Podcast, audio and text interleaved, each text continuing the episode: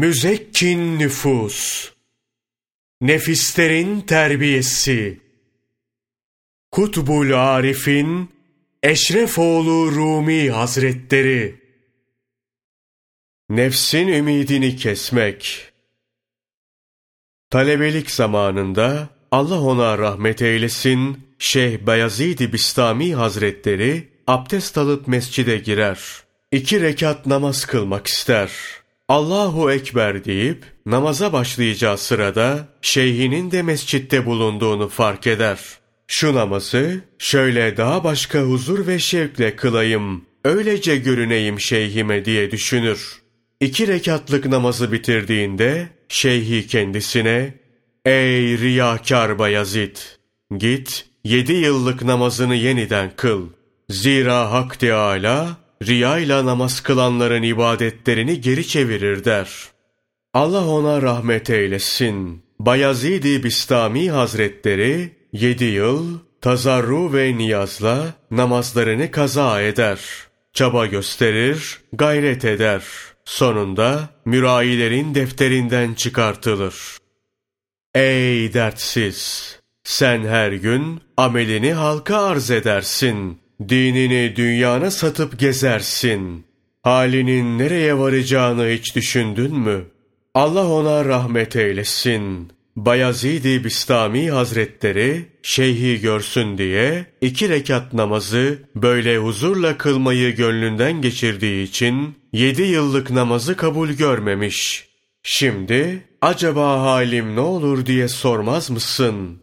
Allah ona rahmet eylesin. Sultanül Arif'in Bayezid-i Bistami Hazretleri nafile oruç tuttuğu bir gün ikindi vakti girince ağzına bir kuru üzüm tanesi atıp orucunu bozar. Nefsine de ne sana olsun ne de bana der. Nefsi feryat edip beni zarara soktun. Önce sevindirip sonra üzdün diye cevap verir. Meşhur hikayedir. Meşayihten biri bir yudum su içer. Karşılığında da sakaya yüz altın verir. Verdiğine de hiç üzülmez. Ancak nefsi bir günde Allah yolunda bu kadar altın verilir mi diye sorar. Verdimse bunu bir yudum suyun karşılığı olarak verdim der nefsine. Ona minnet etmez. Ey dertsiz! Bir fakire beş on akçe verir ama o kadar minnet beklersin ki fakir bundan incinir. Senden beş on akçe almış fakir, karşılaşmalarınızda sana hürmet göstermeyince, yazık, çok yazık, sadakamı yediği halde bana selam vermiyor dersin. Kendini o kadar beğenir ve yüksek bir yerde görürsün ki adeta şeytanlaşırsın. Aşıklar amel edip nefslerine umduğunu vermediler. Amellerini gözlere sokup riyaya girmediler. Zira şeytanın durumuna düşmek istemediler. Amellerinin boşa gitmemesi için gayret gösterdiler. Nitekim Resulullah sallallahu aleyhi ve sellem güzel amellerimle gururlanmaktan Allah'a sığınırım buyurur. Sana bir hikaye anlatayım. Daha önce duymuş olabilirsin. Olsun, tekrarda fayda vardır. Allah ona rahmet eylesin. Sultanül Aşık'in Bayezid-i Bistami Hazretleri 50 haccının sevabını mısır unuyla yapılmış bir pideye satar. 50 haccın sevabıyla aldığı pideyi de bir köpeğe yedirerek bu amelinden feragat eder. Bunu niçin yapar? Sana cevabını vereyim nefsinin ümidini kesmek için. Allah ona rahmet eylesin. Şeyh Süleyman Darani Hazretleri bir müridinin evine misafir olur. Mürid hanımına, hatun, şeyhimin yemeğini son haccımdan getirdiğim tabaklara koy. Önceki hacdan kalan tabaklara koymayasın der. Şeyh bunu duyunca, ey riyakar, farkında mısın? İki haccında batıl oldu. Var yine hacca git. O iki haccından sana bir fayda kalmadı. İkisinden de sevap umma deyip müridin evinden ayrılır. Yukarıdaki kıssadan anlaşılıyor ki, ibadet böyle dile getirilince, farz ibadetlere de riya bulaşabiliyor. Zira adamın bir haccı farz, diğeri nafileydi. Ama ikisi de batıl oldu. Şeyhin ikisi birden hiç oldu demesinden bunu anlıyoruz. Ey kardeş! Ben sana ne diyeyim? Kendine ne namaz, ne hac, ne oruç, ne de sadaka bırakırsın. Şeyh Safi, Kuddise Sırruhu bir beytinde şöyle der. Minnet beklenen ekmeğin olur mu hiç değeri? Taş üstüne tohum eken, eli böğründe kalır.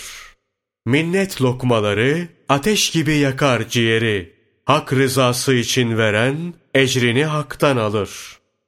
Kişinin hayır ve hasenatını, ibadet ve taatini unutması gerekir. Unutmayıp gönlünden geçirmek iyi değildir. Zira kişinin yaptığını kendine hatırlatması da minnet sebebidir. Aşıklar, riya olmasın diye yaptıklarını unutup, nefslerini de bunları düşünmekten alıkoyar. Riya denen şeyin yolu nereye varsa, hangi ameledeyse burayı batıl kılar.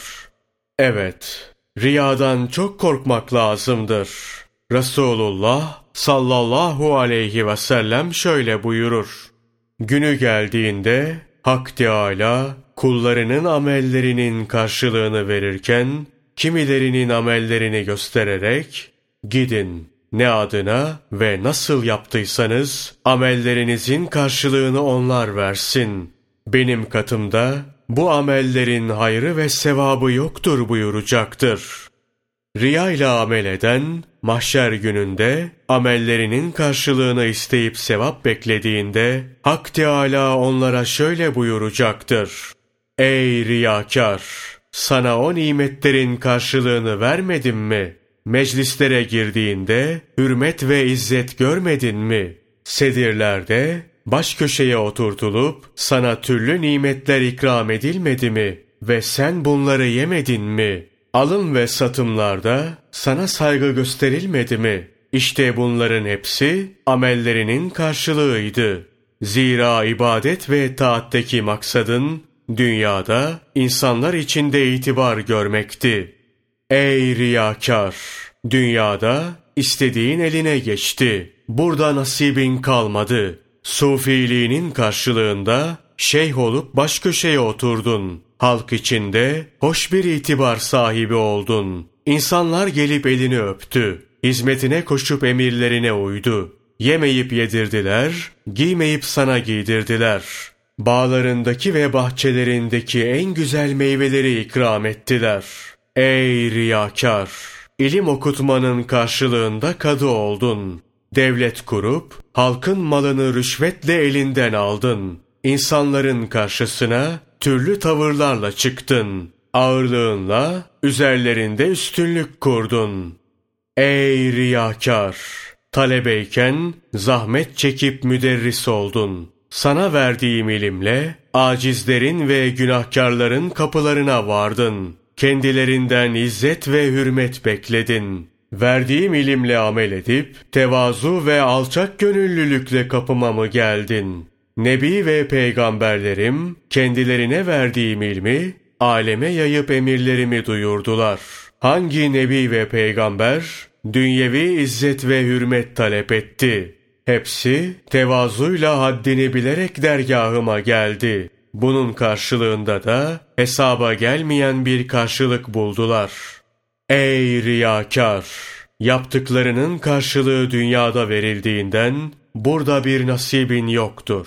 Bundan böyle yerin cehennemdir.